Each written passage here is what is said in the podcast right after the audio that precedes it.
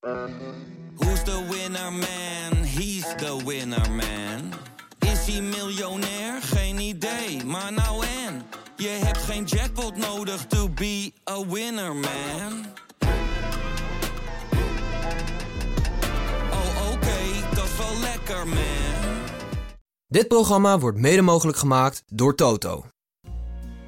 Nou, die kunnen er ook natuurlijk geen hout van. die- Nee, maar Volendam ook niet. Nee. Ja, zo- En Ajax ook niet. Dus nee, ja, ik heb op dit moment denk ik niet dat Ajax heel arrogant kan doen over andere clubs. And uh, there used to be a ballpark where the field was warm and green.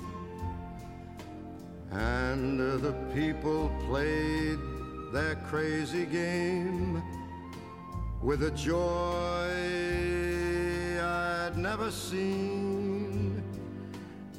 Dit is Hartgras podcast nummer 69. Rechts van mij Suze van Kleef, tegenover mij Pieter van Os en schuin tegenover mij Frans Tomezen. Ajax Napoli. Pieter, Nou, ik, ik merk dat het, het is nu al gelukkig al zes dagen geleden.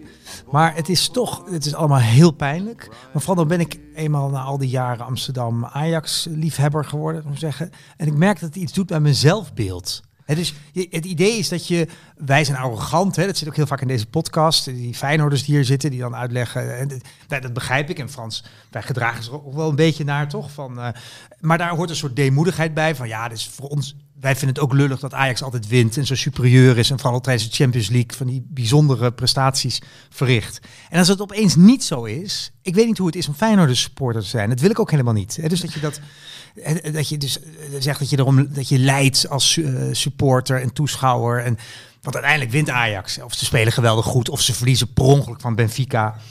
Maar dit, ik vind het heel pijnlijk. Gewoon voor mezelf ook. Gewoon als Ajax-liefhebber. Dit, dit wil ik niet. maar je, Mag ook niet je nog een loopt, keer gebeuren. je, je, je loopt ook gebogen over straat. Wel een beetje, ja. Ik Kijk je anders in zo de spiegel? Je bent wijzer, wat verder misschien. Maar ik heb dat wel een beetje. Ja, kijk een beetje anders in de spiegel. Dat is mooi gezegd. Ja, ja. Eh, over spiegels gesproken. Oké, dat is een hele grote overgang. Eerst Ajax, eerst Napels. eh Napoli. Ik heb dit niet hoor. Jij Frans? Nee, ik, persoonlijk heb ik daar helemaal geen, eh, geen last van. Dat, eh, het, het is vervelend natuurlijk. Je, je verheugt je op mooi voetbal. En dat komt dan ja, in, in het andere andere shirt kant. wel. Dus, je- het is dat die shirtjes van Napoli zo lelijk waren. Anders ha- had ik misschien toch gedacht van ik, ik, ik zie het niet goed. Ik zit toch naar Ajax te kijken.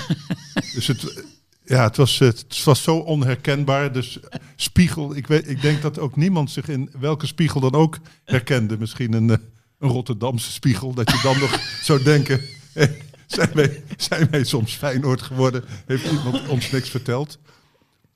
Maar dat, eh, dat wel. En, eh, en ik, waar ik me over verbaas is inderdaad het, het, het ressentimentsfeest wat in Rotterdam eh, losbarst. Dan denk ik, ga naar je eigen wedstrijden kijken. Maar dan zitten ze dus allemaal naar Ajax te kijken en te juichen.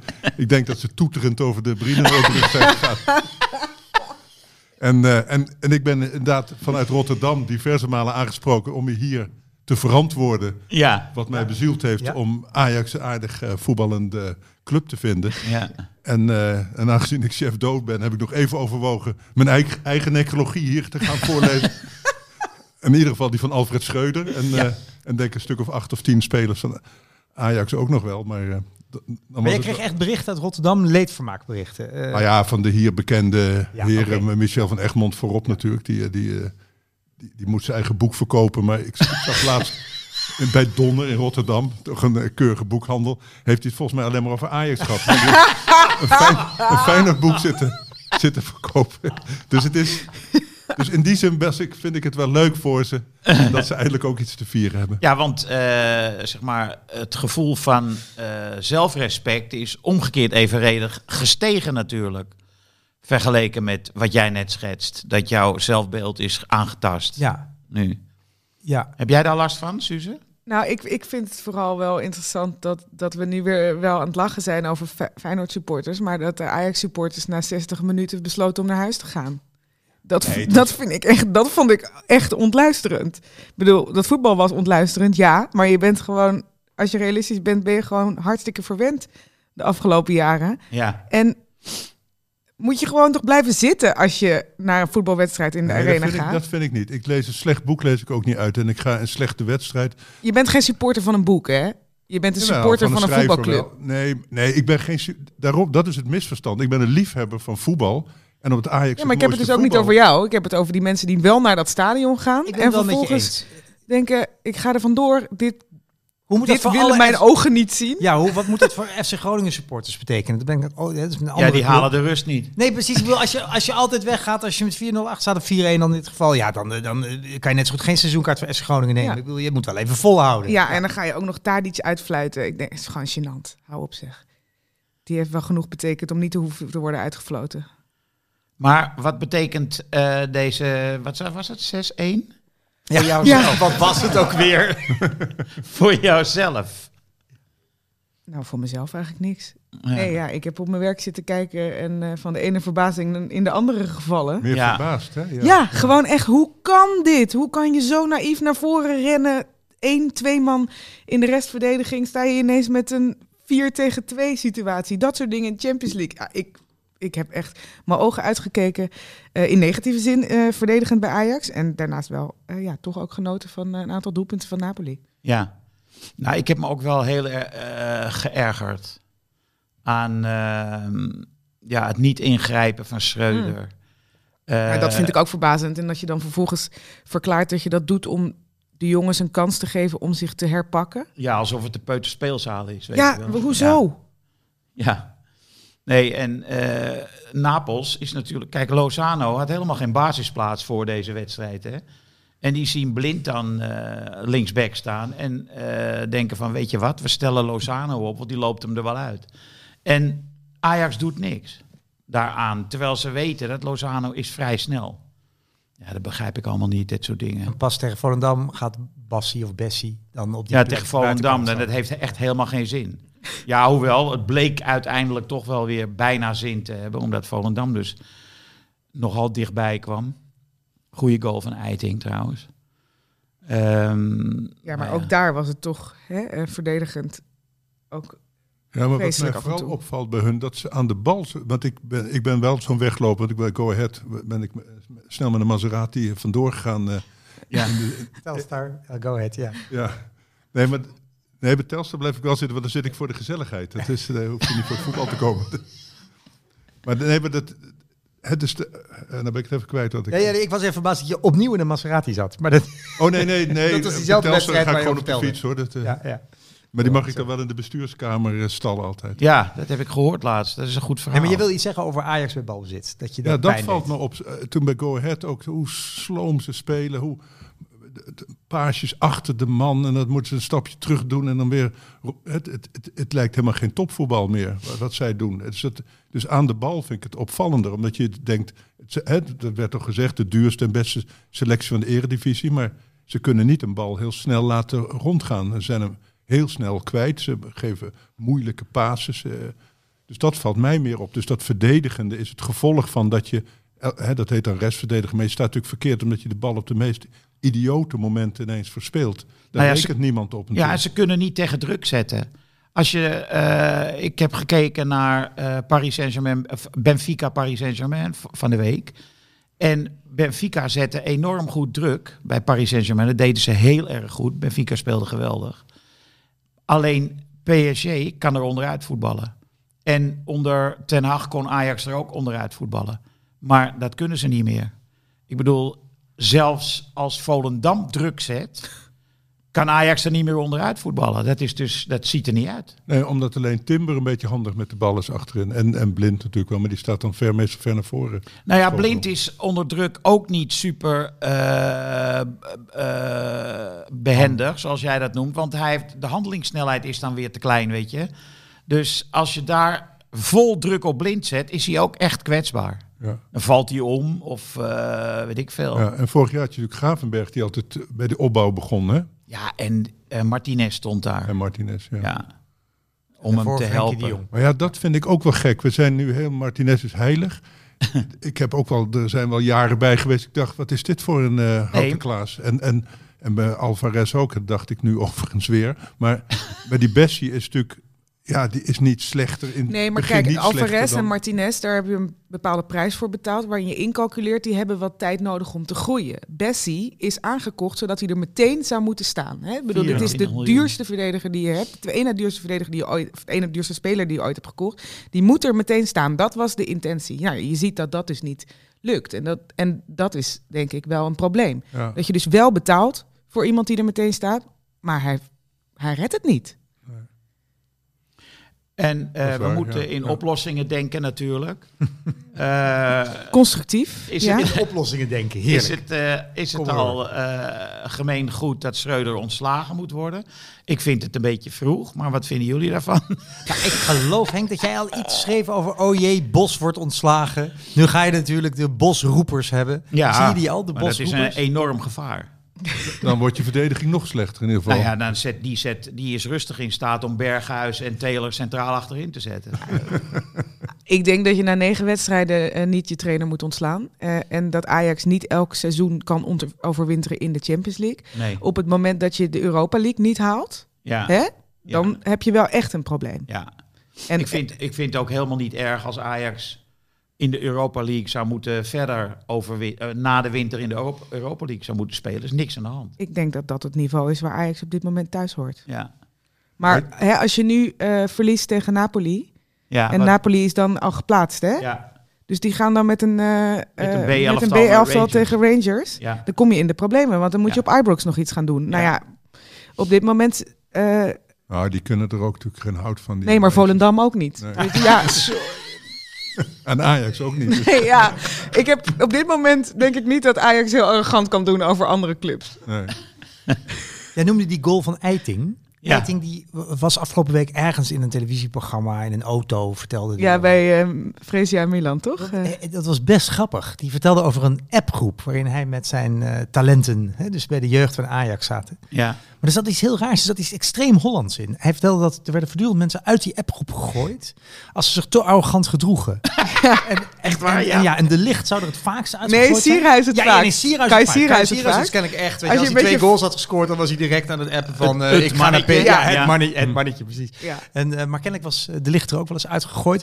Maar dat, ja, want die had een te duur pak gekocht of zo, toch? Hij had een maatpak gekocht. Zo. Toen zei die gasten, ja, hou op zo. Ja. Ik vind dit wel heel grappig. Mooi, Het is wel toch? geestig. En, maar er zat iets Hollands in dat ze dus zelf, ze vonden dus, ze wilden allemaal natuurlijk heel beroemd worden. Anders zit je niet bij de eh, jeugd van Ajax en heel groot worden. Maar als je te vroeg zei, ik ben het al, dan was je af. Toch? Dat was een beetje de. dus En je moest wel een beetje onder het week maaiveld mocht je, groeien. mocht je er dan weer in? Ja, je moest jezelf erin kopen, vertelde hij. Ja. Eh, je kon jezelf terugkopen. Hoe dat kopen eh ze afspeelde, vertelde hij niet helemaal. Maar de, het bleek het alles, die eiting, die moeten ze in die praatprogramma's krijgen. Dat is een leuk vent. Ja, dat is echt een leuke Dat is gozer. ook wat intelligenter, hè? Ja, Ja. ja.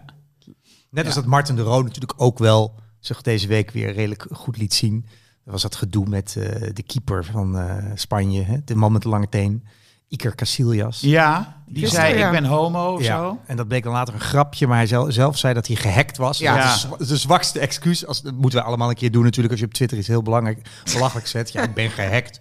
hij was gehackt. Maar ja, Pujol had al gereageerd van... Hé hey, schatje, weet je, van, eh, misschien moeten wij ook maar ons, over ons vertellen. Dit is het moment om over ons te vertellen. Nou, dat werd een soort eh, relletje. En wat heeft de Roon daarover Ja, gezegd? die, Nou, ik vond het wel interessant, want er komt dus een ongelofelijke homofobie op gang. Hè? Ja. Ik bedoel, dat mannenvoetbal is... eh, Ik weet niet wat er dan gebeurt, maar dat is echt... Oh, daar lusten de honden geen brood van. En eh Martin de Roon, die sprak zich uit tegen dit soort grapjes en gedrag. Het, hij, hij zei van, volgens mij iets van...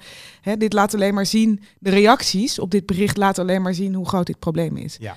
En gewoon uit jezelf direct op reageren op je platform, dat vind ik echt prettig. Want dat gebeurt zo weinig. Ik, dat homofobie is iets waar heel veel mannenvoetballers zich niet aan willen branden. Ik zie het eigenlijk vanuit eh Engelse team wel eens eh, ehm, een reactie. Oh. Rashford of zo. Dat Ehm. Henderson eh, Oh. heeft voor zich uitgesproken voor de LGBTQ. gemeenschap. Maar eigenlijk is het een onderwerp waar ze liever niet over willen praten. En, en dat vind ik eigenlijk. En voor alleen over willen praten als grapje dus. Hè? Ik ja, bedoel, dat, als ze ja. excuses dit is toch niet te geloven. Je bent, je bent een grote voetballer en dan ga je op Twitter ga je als grap zeggen: Ik ben homo. En dat is dus blijkbaar ook nog in deze kringen ook heel grappig. Dat vind ik ook nog zoiets. Dat je denkt: Mijn god. Ja, wel, eh, hij gelooft dus zo enorm in zijn eigen heteroseksualiteit. Ja. Dat hij ervan uitgaat dat iedereen zeker weet dat dit een grap is. En dat het dus grappig is Ja, om te zeggen, terwijl hè, er zijn een aantal spelers heel moeizaam uit de kast gekomen. Eén eigenlijk in Australië. Eén in de lagere Amerika regionen. ook een. Ja. Hè, het loopt niet hard. We gaan eh, over 42 dagen, geloof ik, aftrappen in Qatar. Waar je niet verliefd mag worden op iemand van hetzelfde geslacht. Waar het verboden is voor, voor supporters om homoseksuele handelingen te verrichten. En dan, Hand in hand. dan ben je nog zo blind voor de maatschappij om dat zo op je Twitter-account te zetten. Ik vind het echt gênant. Ja, en ehm, eh, de Roon zei letterlijk van... Ik weet niet wat hij letterlijk Ja, hij zei iets van de, deze reacties zijn zo far off, het was in het Engels, hè, ehm, dat hij, eh, hij zei, het enige nieuws is hier dat dit nog nieuws is. En het is wachten op het feit dat dit geen nieuws meer is. En dan zijn we eigenlijk in een normale situatie beland. Dus hij zei iets eigenlijk echt heel verstandigs. Maar goed, maar hij is vaak, hij is toch- grappig en verstandig. Ja, dat voetbal is toch gewoon de maatschappij. Dit is toch overal. Want met hockey, is, hè, daar kom ik nou ook wel eens bij de hockeyvelden. Daar heeft ook zo'n jongen een boek geschreven over eh, Ja, ja, ja. dat hij eigenlijk bij Am- Amsterdam zat. Die geloof ik dat hij het eigenlijk niet volhield, omdat het zo Ja, smakelijk maar Pepijn, hè, om daar even en- tegen ja. in te... Want dat, dat is in topsport, denk ik. Hè? Ja. Topsport mannen is zeer eh, homofobisch. Maar ik vind ook de reacties... Hè, want voetbal is natuurlijk een grotere sport dan eh, hockey. De reacties, dus ook de supporters en de achterban... daar schrik ik ook gewoon toch nog van. Als dat de maatschappij is. Nee, natuurlijk schrik je ervan, maar het is, het is niet een voetbalprobleem, maar een maatschappelijk probleem zou ik zeggen. En in voetbal eh, zijn alle maatschappelijke problemen komen heftig voor. Hè? Of het nou antisemitisme is of weet ik wat. Je ziet, overal is daar de, ja, laat ik zeggen, de remmen gaan los kennelijk in zijn stadion. En daar komen krachten vrij die, ja, anders misschien een, partijvergadering van Forum voor Democratie of zo nog wel voorkomen. Maar verder gebeurt dat niet. Hè? Op, denk een bedrijf of zo, dat dat minder gebeurt. Het voetbal is ook de manier om dat eh, te laten klinken. Dus je kunt niet zeggen het komt door het voetbal, maar in het voetbal komt het tot uitdrukking dat wij in een toch vrij simplistische maatschappij eh, blijken te leven. ja. Ondanks alle technologische verworvenheden en, en, de, en de ingewikkelde organisatie waar maatschappij eh, in, terecht is gekomen, zijn de, de mensen die deelnemen aan de maatschappij vrij simpel. Dat leidt toch tot veel spanning eigenlijk, denk ik, op allerlei gebieden. En dan is het heel makkelijk om het anders zijn wat zichtbaar is, dus een huidskleur of een eh, homoseksuele handeling, zoals jij dat noemde. Om dat te veroordelen, dat is, dat is het makkelijkste. Maar ik, ik ben als boekenlezer bijvoorbeeld, moet ik ook wel eens oppassen dat ik me niet mijn bril opzet en een boek ga lezen ergens op een plek.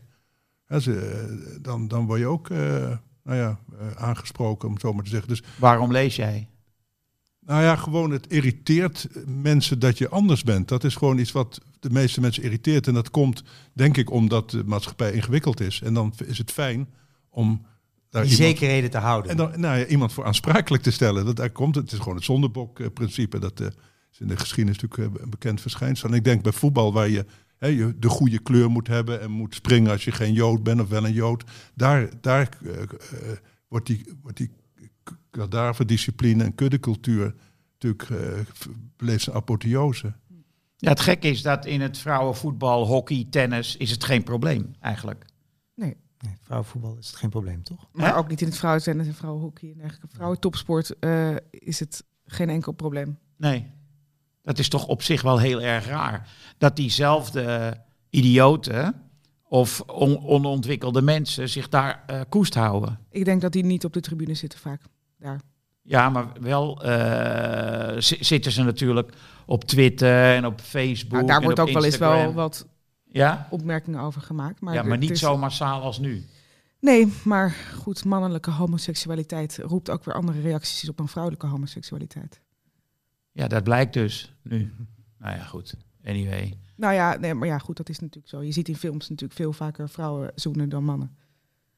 Dat vinden we allemaal op een bepaalde manier normaler. Eh, ja, dat zou best eens kunnen. Ik heb eh, op dit moment daar geen... eh, Deze drie mannen denken daar rustig over na. Maar je hebt gelijk. Ja, nee, het is helemaal waar. Ik had dat nooit zo gezien. Maar het is zeker zo. Maar ja, het is ook nee, het is niet helemaal waar. Want ik, ik, ik ben een liefhebber van eh, Robert Graves, die Engelse schrijver, die Ja. Eerste het Wereldoorlog. beste boek over de Eerste Wereldoorlog heeft geschreven, Goodbye to All That. En die beschrijft daarin ook zijn, zijn kostschooltijd. En dan heeft hij het over romantic friendships. En dat was iets heel normaals, dat die jongens... eh, Evelyn Waugh. Ja, en dan schreven ze liefdesbrieven aan elkaar. En Ja. wat ze precies deden, dat laat hij dan in het midden. Maar ik neem aan dat dat toch wel... eh, Was wel strafbaar in die tijd, hè? Eh, eh, Ik, eh, ik weet niet, Graves heeft misschien zelfs vastgezeten. Daarvoor of niet? Nee, Oscar Wilde is natuurlijk een bekende geval. Hè? En dat is ook niet zozeer vanwege zijn homoseksualiteit... als wel dat die familie van zijn vriend... eh, Oh ja, wil met die hem afrekenen. Ja. Ja. Die Bosie, de Sir Arthur Douglas. Maar, Ik wil daarmee zeggen dat het, eh, het, eh, het niet zo... eh, dat ma- mannen natuurlijk Maar in nu, bepaalde kringen minder huiveren voor de ja, homoseksueel het hangt, zijn. het hangt ver- heel erg van de context af. Ja. Dat op die Engelse kostscholen was het toch ook wel... eh, kwam het vaker voor, homoseksualiteit. Ja. En die gingen... En in het leger, in het leger. Want ik, eh, ik Oh ken ja, ook een commando, een ex-commando die ook, eh, nou ja, die had het best wel moeilijk in het leger. Want er is natuurlijk heel veel aantrekkelijke, goed gebouwde mannen onder de douche. En dan, ja, dan moest hij daar. het- Nee, er zijn ook the- theorieën dat in geval van oorlog, dat eh, bijvoorbeeld in de trenches, dat homoseksualiteit, mannelijke homoseksualiteit, vaker voorkomt dan normaal. ja. En gevangenis natuurlijk. Alle, alle, waar de één geslacht bij elkaar gedreven is natuurlijk. Is het, eh, Ja.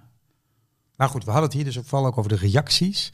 En ik denk dat, dat, dat inderdaad, de, dat zei Suze volgens mij al, dat het, de tribune is ook een soort vrijplaats. Om datgene wat je in de krant leest, dat nu, wat jij de complexe samenleving noemt Frans, hè, dus eh, wat nu eh, de normen zijn, om die op de tribune eh, te weerspreken door hard te brullen. Nou ja, joden, homo's, eh, whatever. Hè, want in de groep kan je dat doen en dan kan je lekker al die zekerheden nog eens, die oude zekerheden nog eens oppoetsen. ja. Om nog even op de opvolging van Alfred Schreuder terug te komen. Wie zou hem moeten opvolgen, eventueel na de winterstop of als... eh, Nou ja, het gekke is dat Marcel Keizer veel eerder onder druk, of Ja. in deze periode al onder druk was gekomen. in hij- augustus al, ja. Terwijl hij toen met die Nouri eh, of Ja. ellende te maken had en die selectie helemaal uit zijn doen was. En natuurlijk heel veel reden had om te. Ja, eh, Ja, maar hij, hij was geen assistent eh, van het Ajax dat tot in de halve finale van de Champions League reikte. Ik denk dat dat een belangrijk verschil is. Kijk denk ik even naar de, ja. eh, Nee, ja, ik denk dat Alfred Schreuder wel meer krediet heeft. Met meer krediet is begonnen dan Ja, deze Marcel ja, Keizer, die zou. was vriendje van, van Ja, Bergkamp dat was een ook, beetje ja. zo. Wie is dat en waarom zit hij hier? En dan gaat het al niet goed. Ja. Ja, en ik, iets anders had ik met Schreuder, dat weet Henk misschien beter of Suus, omdat jullie meer in die sportjournalistiek zitten.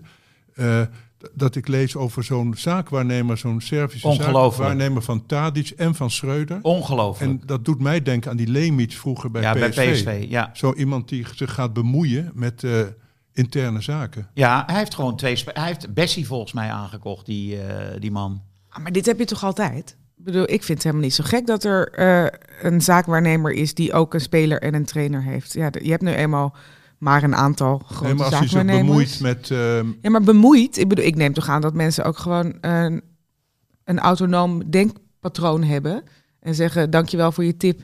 Heb ik niet nodig, ja of nee? Ja, in principe wel, maar als er heel veel geld aan vastzit, weet ik niet of je zo autonoom blijft. Ik denk, dat is natuurlijk wel bij Schreuder ook een financieel belang om deze man te vriend te houden en hem te pleasen. En zorgen dat spelers die hij inbrengt, dat die eh, niet minder waard worden, doordat ze bijvoorbeeld niet meer opgesteld worden. Dus ik denk wel dat dat een gevaar is. Dat Ik je- vind dat je als club moet je dit soort situaties proberen te vermijden.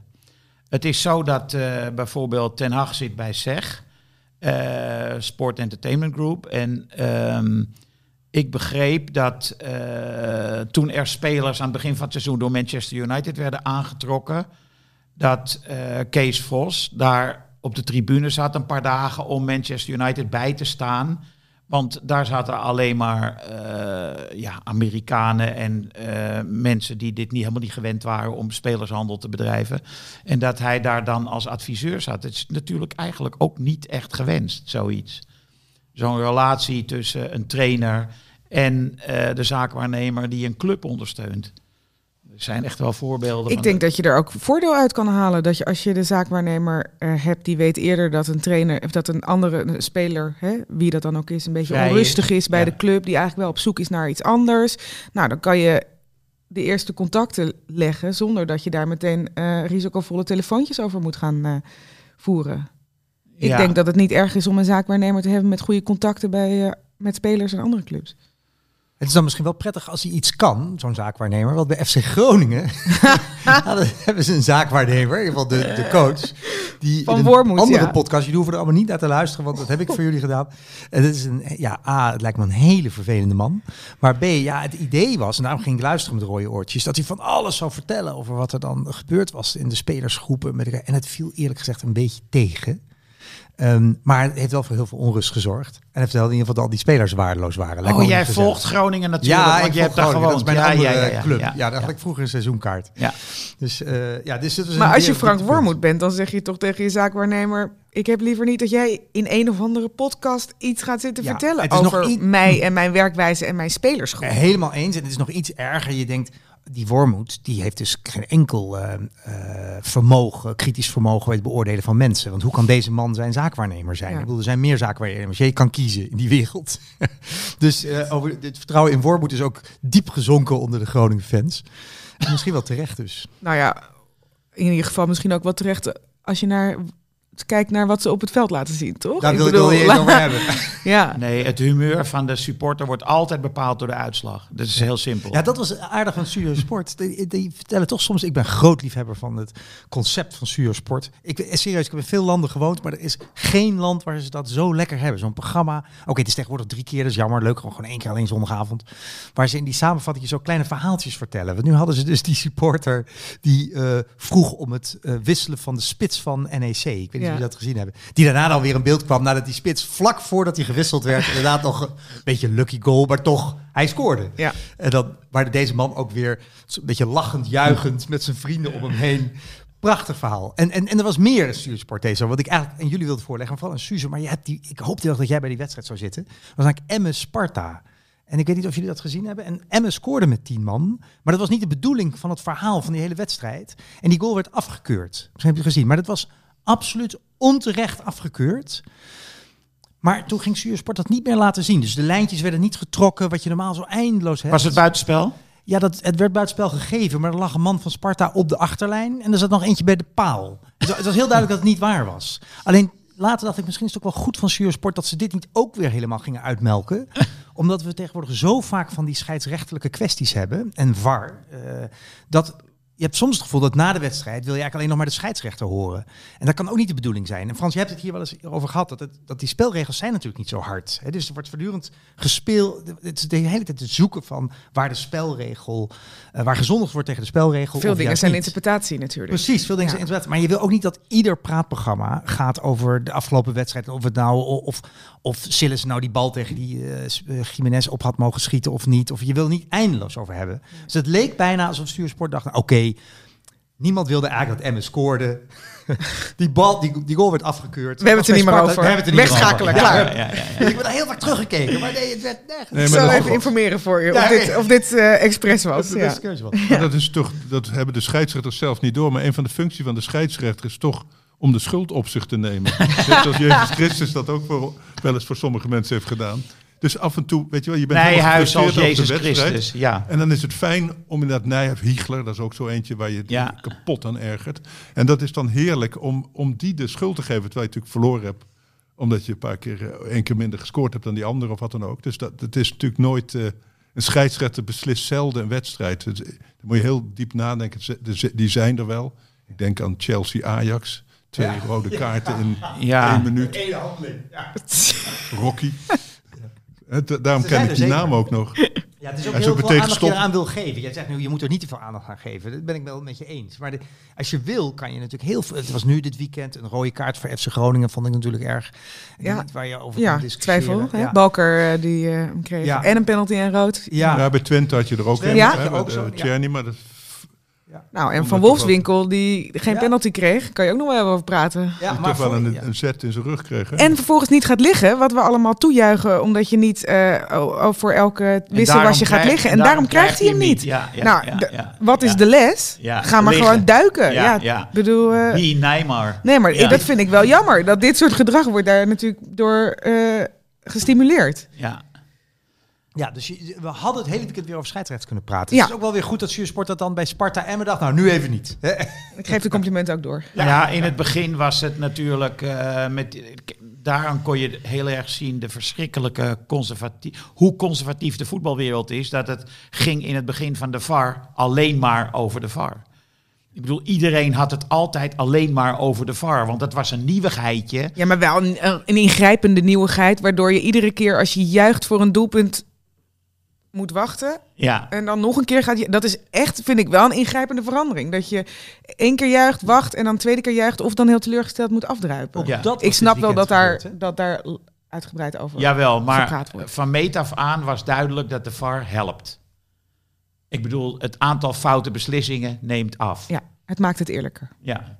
En plus ve- veel vuiligheid wordt ineens gezien nu. Hè? Dat, is- Ja. dat, dat, eh, Ja, nou ja, die, bal, die, Natrappen die schop van Ja. gisteren, Ja, zonder... eh, op het oog zei vrijwel iedereen die ik hoorde, commentatoren, eh, et et cetera, gewoon nou wel echt zwaar, zwaar bestraft. Hè? Nee. Totdat ze die herhalingen gingen zien uit een bepaalde hoek. En Ja. toen zag je, dat was gewoon wel een beetje vies. verstrekt been halverwege de kuit. Ja, dan, Ja, dan, en dan breek je iemand zijn been door midden. Je, gewoon een karate-aanslag. Ik had het net over Nijmar. Hebben jullie Van Basten gezien van de week? Eh, vrijdagavond, competitiewedstrijd. Eh, Paris Saint-Germain. ehm, eh, Rem? Nee, Rem. ja, Rijms. Ja. Ja. En die Van Basten die ging helemaal uit zijn dak na afloop. Wat een... Nou ja, hij zei niet klootzak, maar dat bedoelde hij heel duidelijk wel. Naar mannetje, verschrikkelijk. Ik hoop dat ze hem een keer heel erg gaan raken, die Neymar. Maar echt zo. De stoom kwam uit zijn oren. Ik bedoel, ik, ik, terwijl Neymar wordt echt wel vaak geschopt, hè. Die gaat niet, die gaat ook zomaar liggen. Ik bedoel, hij is de Tadic van Paris Saint-Germain. Maar eh, hij wordt ook vaak geschopt, Neymar. Omdat hij gewoon goed is. Ja. Dus ze schoppen hem. Ik kan me een WK herinneren dat hij nog eens zijn rug gebroken heeft. Ja, ook, ja, ja, ja. Ja, maar goed, je, je, je hoeft niet de hele tijd zo door te rollen en dergelijke. En met dat Nee, soort dat gedrag, dan ja. krijg je natuurlijk, dan roep je dat soort reacties op. Dat snap ik ook wel. Ja, maar ik Tuurlijk wordt hij geschopt, maar ga gewoon liggen en En ga ik niet zo zitten Ik huilen. vond het vooral omdat Marco is echt een cool, cool guy. hè? Ja, Mr. ja. Cool guy. Maar die, die Dit- had het niet meer zo kwaad als hij was. Ik vind hem trouwens wel heerlijk als analist. Ik vind hem ook... eh, Jij geloof ik niet? Of je zit zo, ik, Ja, hoor. Ja, ik vind hem echt... eh, hij blijft altijd eh, Ja, cool. soeverein. En, Ja, ja, ja. Gaat nooit met iemand mee. Nee, dat klopt. Ja, daarom was dit opvallend. Ja. Dat hij zo eh, uit zijn dak ging. Ja. Ehm, nou ja. Wie is de koning van de week? Suze, je mag het zeggen. Cody Gakpo, Cody Gakpo. weer beslissend. Statistieken in alle competities. 13 doelpunten, 10 assists. Dus betrokken bij 23 doelpunten al. Net zoveel als eh nou, Haaland. Dus eh, Voor november. We zitten ja, nog. het is eh, ongelooflijk. En ik vind, Ja. ook gewoon, ik vind mentaal ook gewoon echt knap dat hij heel onrustige weken, maanden heeft gehad over wel of niet weg. Uiteindelijk besloten niet weg te gaan. Zich vervolgens volledig heeft opgericht. Elke week belangrijk is, beslissend is. Ik vind het echt goed. Ja, want die Sangaré die ook weg kon, die zit te klunzen eh, Ja. week na week. Hè? Die is Gakpo wordt alleen maar duurder, Ja. denk ik. Ja, maar Sangre is volgens mij een ingewikkelde voetballer. Ik geloof Henk dat jij daar ook wel iets van vindt. Die, als je de hele wedstrijd ziet, dan zie je wel hoe belangrijk die is. Als je hem in een samenvatting ziet, zie je ook die hele knullige ballen die hij geeft. Dus hè, hij levert hem heel vaak, hij levert hem af en toe heel cruciale momenten in. Maar Meestal hij is ook heel belangrijk. verovert hij hem dan ook weer terug. Ja, dat is, is moeilijk. Ik vind het een, ik vind een voetballer is waar. bij het Maar ik ondersteun eh, het voorstel van eh Suze van Kleef in deze. Ja, laten Wat dat is doen. jouw opinie? Nee, ja, eh, eh, ik ga dan ook mee en dan wil ik nog even zeggen dat ik eigenlijk Peppi van Ja. Groningen wilde hebben. Nee, nee, tuurlijk niet. Dat is niet de beste voetballer van het weekend. Zeker niet. Maar dat was de enige Maar dat hoeft ook Groninger- niet, hè? De Nee, koning van nee, de precies, week. precies, kan- de enige- Maar goed, als hij, hè, als hij het winnend doelpunt had gemaakt, dan was Ja. ik met je meegegaan. Ja, maar maar als ze je er thuis toch vanaf gaat, dan... Weer er vanaf. Maar dat is in ieder geval een Groninger die kan scoren. Dat is al heel... Dat, dat, dat, dat hadden we Ja, al het is even niet geweldig. Waar Ja. hij vandaan komt. En ik wou nog wat toevoegen. De, de- ik denk ook dat de, de, de zachte G weer eh zegeviert. Maar eh, de, de keeperskwestie wou ik even aan de orde stellen. Mm. Omdat is was nu, Bijlo is wel de winnaar, vind ik, van de keepers deze week. Ja, ik heb vlekken niet gezien, maar... eh, Nee, maar van de... hè, ja, nee, zeker. Pas weer en eh, die, eh, die, die, die 3-1 was een, een schrikbarend eh, moment, vond ik. ja, dat was heel akelig. En ik vond het gek, en dat weet Henk, heeft er ook, je hebt er volgens mij een parool over geschreven. Het gekke is dat die spe- dezelfde spelers onder Van Gaal allemaal heel goed spelen. En dan komen ze weer terug bij Schreuder en dan is het, eh, Stort het in. stort het in. Ja. Dus het kan bijna niet dat je in een paar dagen, of hè, vier, vijf dagen, van zo... Ja, zelf- maar dus, je, je speelt wel met andere spelers ook. Dus, dus Oh ja, weet ik niet geloof hoe- dat er hoeveel dat- zaten Zijn er wel acht of negen, Ja. hè? nou, niet acht of negen basis bij Nederlandse elftal van Ajax. Nee, dat niet. Nee, precies. Dus, dus het is een andere, andere Ja, als je- afstemming. als je. Virgil- nee, maar ja, Virgil en ze voor je trainen hebt, wel is mee. anders dan Nou, vi- eh, Basje en Adriaan, vind ik anders, Ja. bijvoorbeeld. Ja, ja. Zou ik wat lekkerder eh, staan? Ja. Eh, vooralsnog kiezen we dus eh, Gakpo als eh, koning Ja. van de week. Hij begint langzaam de koning van de competitie te Nu worden. al, hè? Vorig jaar eigenlijk ook al. Hij is afgetekend. eh, Ja, en eh, ik vind het wel grappig dat ook eh, in die Europese wedstrijd. eh, nu kreeg je ook de assist zogenaamd van Veerman. En de, in de Europese wedstrijd ook.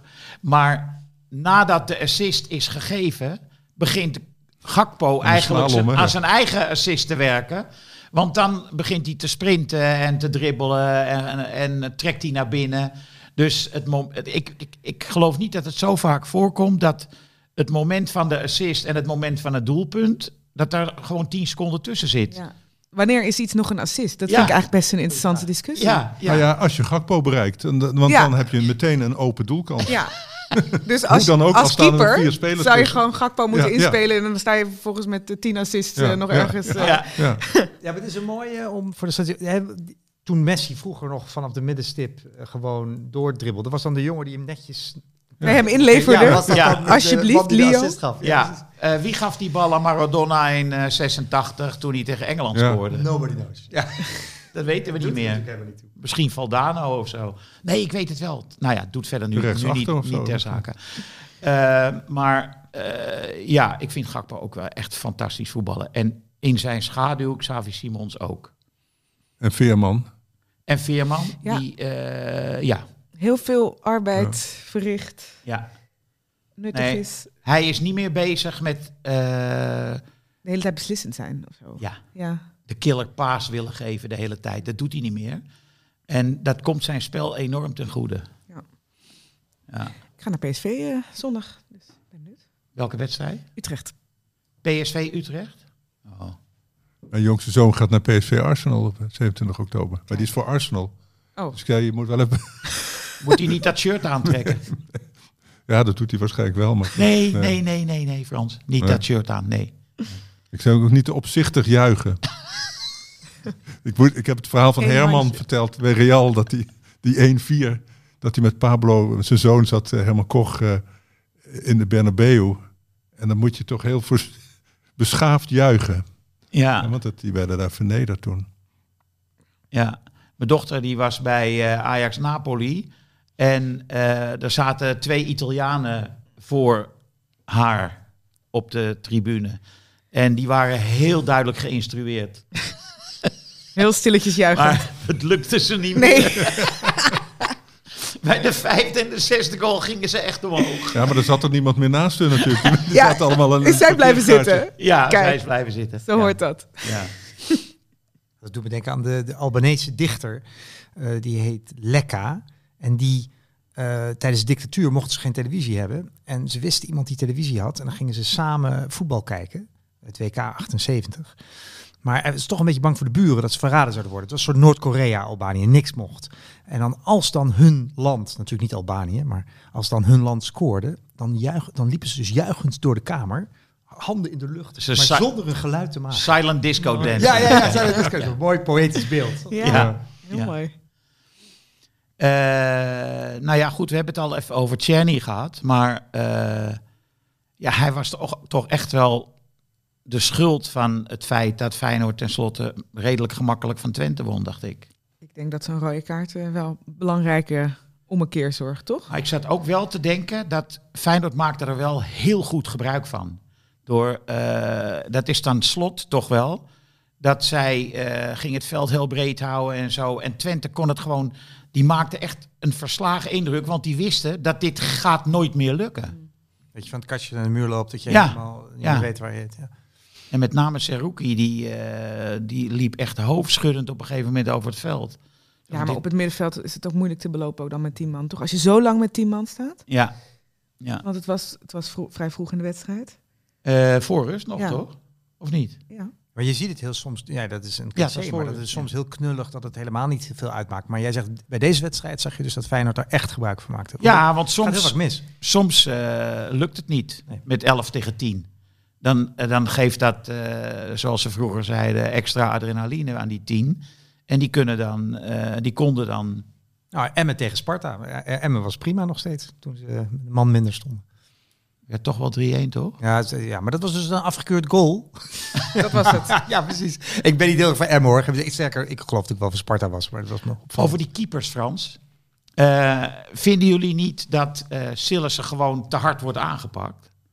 In al die talkshows, dat ze allemaal over zijn karakter praten. Maar wij hebben het natuurlijk ook twee keer gedaan, hè? Eh, ja, maar wij zijn een onbetekenende podcast. ja, je bedoelt dat nou, hij... dat is natuurlijk niet waar. Ook wij zijn een platform en een stem. En ik, ik neem aan dat iedereen die hier zit ook wel weet dat hè, er naar, op bepaalde plekken naar wordt geluisterd en naar gekeken. En tuurlijk, als Rafa van der Vaart iets over je karakter zegt, heeft dat meer impact. Ja.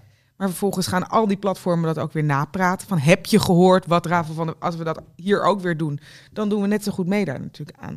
Ja, maar ik, het begon mij op te vallen en ik dacht, het is toch niet helemaal eerlijk.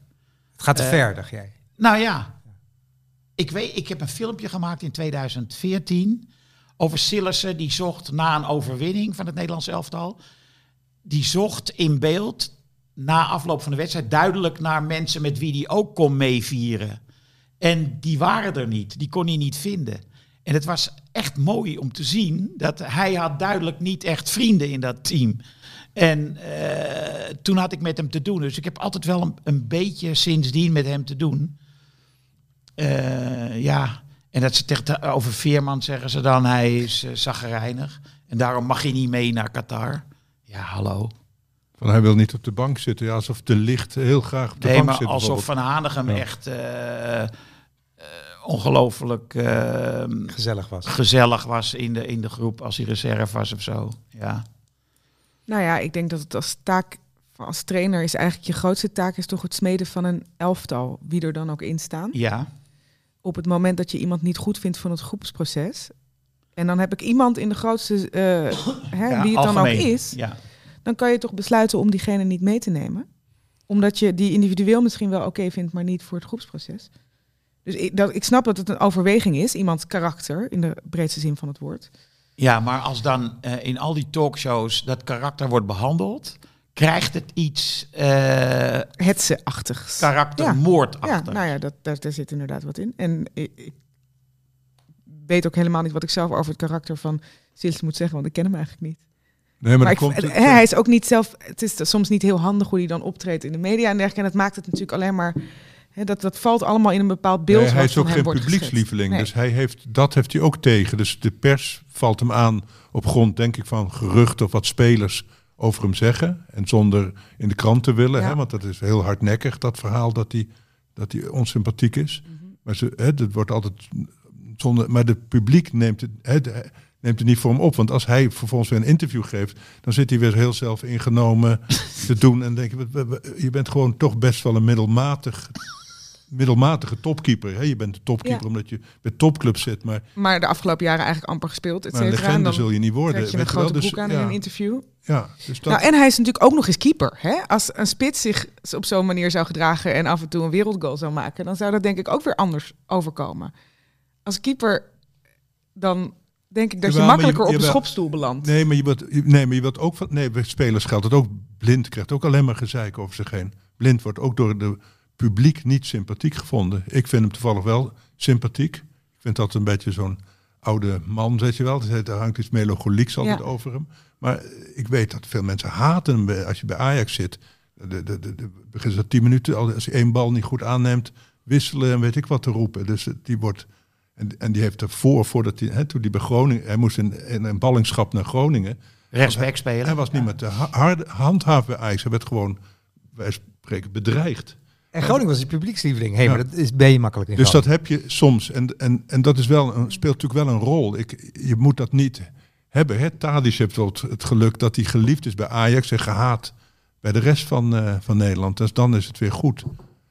Hè, maar op het moment dat Tadic te slecht speelt zoals hij nu doet en niet gewisseld wordt, krijgt hij ook een probleem. Dus dat populair blijven is ook een kunst, vind ik, van Mhm. de topvoetballer. Je moet dat spel ook een beetje spelen. En die, en die Sillissen, die, die, die snapt daar helemaal niks van. Dus die, die, dus die weet niet hoe die eh, sympathiek of, Moet blijven. Of Ja. sympathie moet of opwekken. leuk moet overkomen. Of, ja. Maar die Noppert bijvoorbeeld, die heeft dat wel van nature. Dat is gewoon een stripfiguur. En die weet dat hij die rol moet spelen. Die, met die gekke kop van hem en die, en die waanzinnige reddingen en dat rare hè, stramme lijf. Ja, dat, dat heeft iets heel eh, aanstekelijks. Ja, maar die zegt over het Nederlands elftal van... eh, hè, eh, oké, ben ik onder de indruk? Nou, die jongens moeten ook gewoon naar de wc, weet je wel. Zoiets, zegt hij dan. Ehm, en dan aan de andere kant heb je dan Sillissen die zich op de, zijn borst gaat kloppen... Met, waarvan je denkt, oh ja, jij hebt nu bedacht... als ik, me, als ik een grote broek aantrek, dan krijg ik hem uiteindelijk ook in Qatar, zeg maar. Weet je? Dus, Ja. dus dat is ook een manier van het bespelen van de publieke opinie... die eigenlijk niet zo lekker uitpakt. Dus het is gewoon niet zo handig of zo. Ja, dat is zo.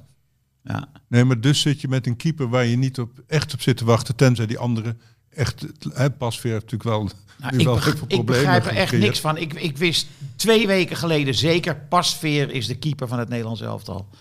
En tegen, na, tegen eh, wat was het, Volendam, die bal, man. Ja, dit is echt. Want Noppert die was na de wedstrijd boos dat hij die bal van Gakpo niet had gepakt. Dan denk ik, nou ja, dat, ik denk niet dat dat een onhoudbare bal was. Maar ik denk Nee. ook niet dat, dat je daar echt heel boos over jezelf Nee, moet Courtois, zijn. Courtois zou hem hebben, ge- hebben Goed, gehad. ja, die heeft wel wat meer natuurlijk. Ja. Nee, maar, ik, hè, dus, maar dat vond ik wel mooi. En, maar deze bal van Pasveer, dat is toch gewoon een regelrechte blunder. Blun- Dat is Blunder. echt een blunder. Ja. En ook in hè, voetballend, af en toe dat je denkt, wat gebeurt hier? Wat is het voor paas? Ja. Dus de- ja, maar dat, dat moet dan toch iets mentaals zijn?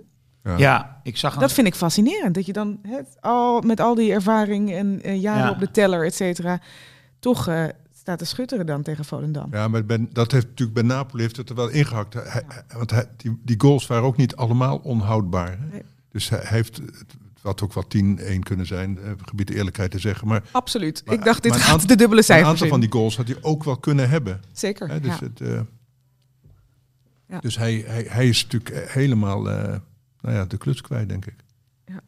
Dan We gaan voorspellen, want eh, Ajax moet uit tegen Napels.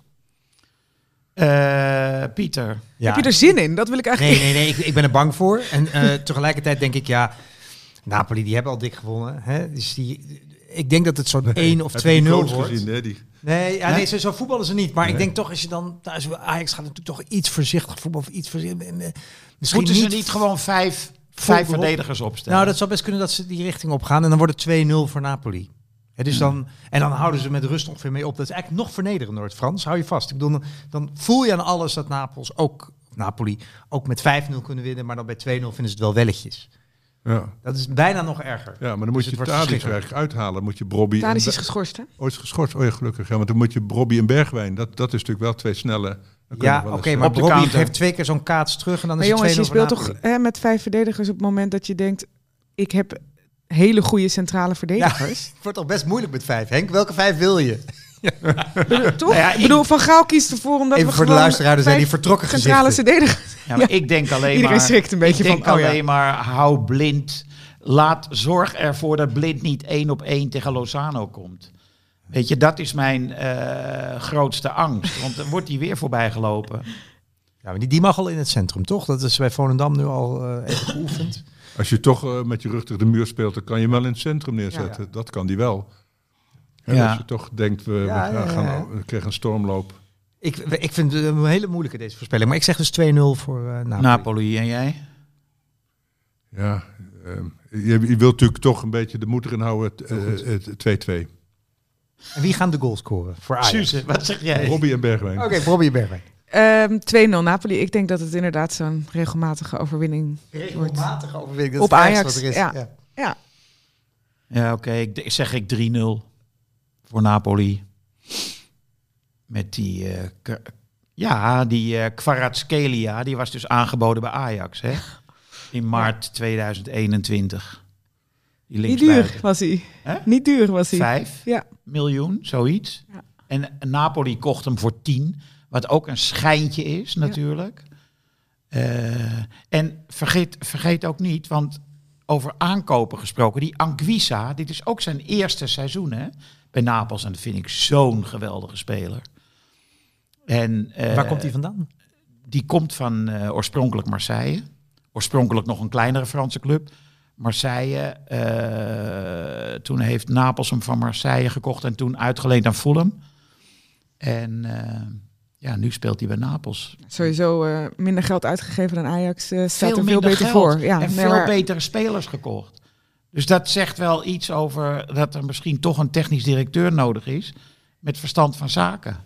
Die misschien iets voor de rechterflank koopt in plaats van als je die is leeggekocht in plaats van voor de linkerflank. Bijvoorbeeld. Ik zeg maar wat. Nou ja, ik vond Berghuis als rechtsbuiten wel weer lekkere paasjes met zijn linker Volendam. eh, bij de tweede paal neerleggen. Ja, maar ik heb het ook niet alleen over de rechtsbuitenplek, maar ook de rechtsbackpositie. Ja, de- je koopt Wijndal op links. Ja, terwijl... maar die Rens is natuurlijk een raar geval. Dat was vorig jaar het, eh, het grote talent en die is nu... ja, maar ik denk dat Rens misschien niet een rechtsback is, maar misschien meer in het centrum is van nature. Heeft hij, eh, hij ook in de wel jeugd gespeeld, gedaan, zeker. Daarom. Ja. Ja, ik Maar ja. begrijp ook niet wat Regeer misdaan heeft. Die een paar keer heel goed is ingevallen vorig jaar. Voor Masraoui. En Nee. die, die zie je helemaal niet eens meer op de bank zitten, volgens mij. Hebben we het weer over Ajax. Jij wil het over AZ hebben. Ik had wel ge- geappelleerd dat ik dacht misschien AZ, want het is, die staan nu bovenaan. En Ja, Ja, Ja. ze spelen Ai. toch eh, koploper. in ieder geval in de Eredivisie aardig voetbal. E- Europees ziet het er heel lelijk uit. met die maar lachende middenvelder, Reinders, die altijd lacht. Reinders nu wel, ja. Met Dit seizoen, tanden volgens dit mij. seizoen Maar lacht ja, hij altijd. Een hele Maar bittere, harde glimlach. Maar ik vind het heel bijzonder, want Reinders blijkt al 24 te zijn. Ik dacht Ja. dat het een jeugdtalent was, maar hij is natuurlijk... eh, Hij heeft helemaal gewacht door Slot eh, eigenlijk eh, niet gezien. Hè? Want iedereen prijst Slot, maar Slot heeft hem niet het beste in hem boven gehaald. Ja, hij, Of hij was nog niet zo ver. Slot had eh Koopmeiners en eh Mietje. Ja. Ja, dus hij stond te, laag in de... in de- de ja. Nee, zeker. En nu eh laat hij Maar- zien dat dat maar ik vind klopt. dat die, eh, die, die eh, Spooky en Sue zoon, hoe heet die, eh, eh, Jansen, Ja. dat, dat die, dat die meer, die Brederode vind ik ook een leuke speler. Hele leuke die, speler, die ja. linksbuiten, die uh, Myron van Brederode. Dat, dat, dus, 19. Ja. dus hij, en Sugawara speelt ineens heel goed. Die blijkt heel jong te zijn. Die, Ja. die dacht ik al, eh, oude Japanner, maar die nu 22 Nee, maar te zijn. Kerkes, Kerkers die is linksback, dat 18 is is 18. 18 en dan heb je die jongen in het centrum, Ja. die, is negen, die is 19 geloof ik. Hoe heet hij nou? Ja, maar wat is Dekker is hij? Ja. Die, is, Ja. die speelt foutloos. Hè. Zij Ja. hebben twee 18 en 19-jarigen in de verdediging. Ja. Die gewoon Maar de, geweldig leeftijd is zijn. toch ook iets vreemds. Want De Licht, ik weet niet of jullie dat met me eens zijn, maar die was toch beter toen hij 17 was. Die was overal toen. En nu lijkt hij te brede benen te hebben of zo. Hij heeft, heeft te lang in het krachthok gezeten. Hij is trager geworden. Ik kijk wat je naar Henk, want jij hebt het natuurlijk gezien vanaf zijn twaalfde. ja. En toen hockey die nog. dus dat Henk al te kijken. Toen hem al gespot. Nee, Ja, hij, ja, hij speelde in de jeugd van Ajax vaak op het middenveld. En eh, toen, toen vond ik altijd dat hij eh, een geweldig schot had. Tweebenig, links en rechts. Dat deed hij ook vaak van 20 meter. Maar eh, ik snap wel wat je, wat je bedoelt. Bij Juventus hebben ze natuurlijk, eh, behalve de normale krachttraining, misschien nog andere eh, dingen eh, hem gezegd te moeten doen om sterker te worden. ja, Ik weet niet waar Henk op doelt. Nee, je kan te sterk worden inderdaad. Of te kracht, te veel nou spieren. ja, dan gaat de je, boxers moeten ook mee je oppassen. snelheid wordt dan minder meestal. Ja. Wendbaarheid. Wendbaarheid, dat soort dingen, ja. Ja. Maar goed, het is, over het algemeen word je natuurlijk beter. Op je 24ste ben je ik fysiek op je top. En nou ja, daar is van alles over te zeggen. Maar ja, de AZ heeft dus allemaal van die geweldige eh, jonge voetballers. Ontzettend leuk natuurlijk. En die staan dan bovenaan. Hoe, jullie weten ook veel van begrotingen en zo. Hoe is dat bij AZ? Zijn ze de vierde van Nou, Nederland? ze hebben, ze, De dat weet ik niet. Ze, ze hebben nu wel eh, besloten om wel iets te investeren, zeg maar. Hè. Er wordt dus afgelopen eh transferwindow. Maar, maar heel veel komt vanuit eigen, nu vanuit eigen jeugd eindelijk weer door. Daar hebben ze tijd op gewacht. En dat gebeurt nu. Dus dat is denk ik. eh, Nou, en ze hebben veel verdiend aan Koopmeiners en Ja. eh Bordeaux. Ja. Eh, En wat, maar ik, ze dus niet ze, ze nemen inderdaad iets meer risico. Want Kerkers hebben ze voor 2 miljoen gekocht uit de A1 van eh, Milan, Milan, geloof ja, precies. Nou, dat is En een dat is een Dat is echt een grote investering in, iemand die nog niet op het 18, hoogste ja. niveau heeft gevoetbald. Ja. Dus dat was atypisch in Ja. die zin voor, voor AZ. Maar heel goed gescout blijkt nu natuurlijk. Hè? Want die, hij heeft zijn debuut gemaakt voor Hongarije. Ik bedoel, Geweldig tegen Duitsland. Ja. Toen was hij een van de uitblinkers. Dat, eh, nou ja, die. op een Ja. linksback positie. Klopt. Die ga je natuurlijk voor heel erg veel geld verkopen over Ja. een paar jaar. Ja. Ehm, Pavlidis, die en doet het ook gewoon op tijd daar. verkocht, zoals het nu Ja, nou, die missen ze niet. Nee, maar bedoel, eh, eh, dat al is die toch- mensen die in de Boa doen, missen ze natuurlijk ook niet echt. Nee. Dus ehm, nee. daar doet kennelijk een technisch directeur het heel goed. Hij heeft gescoord, Ja. Boadu, gisteren. Voor het eerst in heel erg lang. Als invaller. Gaat AZ tot het einde meedoen? Ja, het zou wel heel leuk zijn natuurlijk, voor de spanning. Ja, maar weet je, je hebt altijd eh, natuurlijk uiteindelijk eh, vijf, zes weken voor het einde van de competitie, als de, de, de puntenachterstand van de topclubs 2-3 is, zoiets, weet Mhm. je. Dan komt het eh, befaamde, komt de druk op de ketel. En dan heeft AZ niet die ervaring. Nee, maar ze hebben wel een bredere selectie dan bijvoorbeeld hè, vorig jaar. Dus, dus, dus Ja. qua lang volhouden. Hè? Ja, nee, fysiek natuurlijk. Ja, ja. Dat, dat vind ik Nee, echt wel ik dacht interessant. dat eh, ze het s- mentale best veel deel. Ja, posities dubbel bezet hebben. Maar ik denk dat de druk nooit op de ketel komt voor AZ. Nou, wel als, Als je tweede wordt, eerste wordt, dan heb je het gewoon geweldig gedaan. Dus ik denk eigenlijk dat zij een hele lekkere positie hebben. Waar natuurlijk Jordi Klaasie de hele tijd gaat zeggen... kampioenschap, daar gaat het bij ons niet op, eh, over in de kleedkamer. Prima joh. Ehm, maar zij kunnen niet verliezen. Terwijl Ajax PSV, de verwachtingen gingen door het Ja, dak we- heen, toch? Ja, we zullen zien, maar ik begrijp wat je bedoelt. Je bedoelt in, in maart tegen RKC. Hè, als Dan. het echt, eh, Ja. dan wordt het, en toen Twente dat jaar kampioen werd, op een bepaalde manier, of dat nou geluk was of dat het heel knap was, maar die wonnen toen heet het met 1-0. Misschien herinner dat is echt dan, dus toen het spannend werd. Toen Ja. gaat Twente echt kampioen worden, kan dat? En eh, ja, toen sleepten ze zichzelf er doorheen met 1 nulletjes tegen Groningen onder andere. Eh, dus ja, dat is spannend. Maar zover komen ze dus wel, zeggen jullie. In, in maart hebben we het nog Ja, over AZ. ja, kijk, ik vind het gewoon echt een, een heel onvoorspelbaar seizoen. Ook mede door, door dat WK, eh, waarvan we echt totaal niet gaan weten wat dat gaat doen met de gesteldheid van, van spelers. En ook met, met clubs die amper internationals hebben, die kunnen zes weken lang oefenwedstrijden gaan doen, trainen met elkaar, Bowlen. eh, bowlen, whatever. Nee, maar als je het hebt over het inslijpen van hè, patronen, automatismes, et cetera, Ja. dan heb je dus clubs die dat kunnen gaan doen. En je hebt clubs van wie spelers in Qatar drie weken, vier weken lang gaan zitten. En eh, wel of niet ver komen. Maar ik denk niet dat het goed is voor je fysieke gesteldheid Nee. om dat te doen. Dus, Dus er is Ik hoop voor FC Groningen, dank je. Dat geeft mij een goed gevoel. want jullie hebben zes weken geen, geen internationals. En Fortuna. Fortuna. Die, die maken ook nog Ja, maar die moeten zes weken lang met die man. Die, dat wordt heel spannend. Ja, goed. Welke man? Nou, de, de, de, de grote, Jomas. de grote Turk. Ja, ja, precies. Nou ja, ik bedoel, eh, Fortuna heeft het prima, Ja, het prima toch goed, daar. Ja, nee, ja, die precies. Die geweldige trainer hè?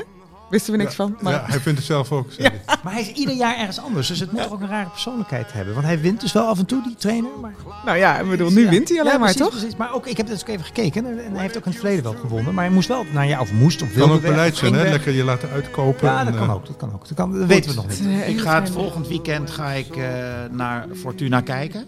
Om dit eh, in de gaten te houden. En ook naar AZ. Oké. Nou, ik ben bij PSV Utrecht, dus dan kan ik daar wat over zeggen. Tot volgende week.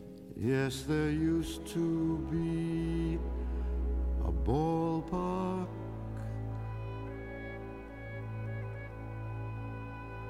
right here. Hartgras is een podcast die geboren is uit het blad Hartgras. Van papier, ja. Gek, hè? Neem daarop een abonnement. 17,50 voor een proef die vanzelf weer ophoudt na twee nummers. Weet je dat je ook jezelf een cadeau kunt geven? Jij verdient dat. Ga naar hartgras.nl. Beter dan een oestermes. Of een hoed. Dit programma werd mede mogelijk gemaakt door Toto.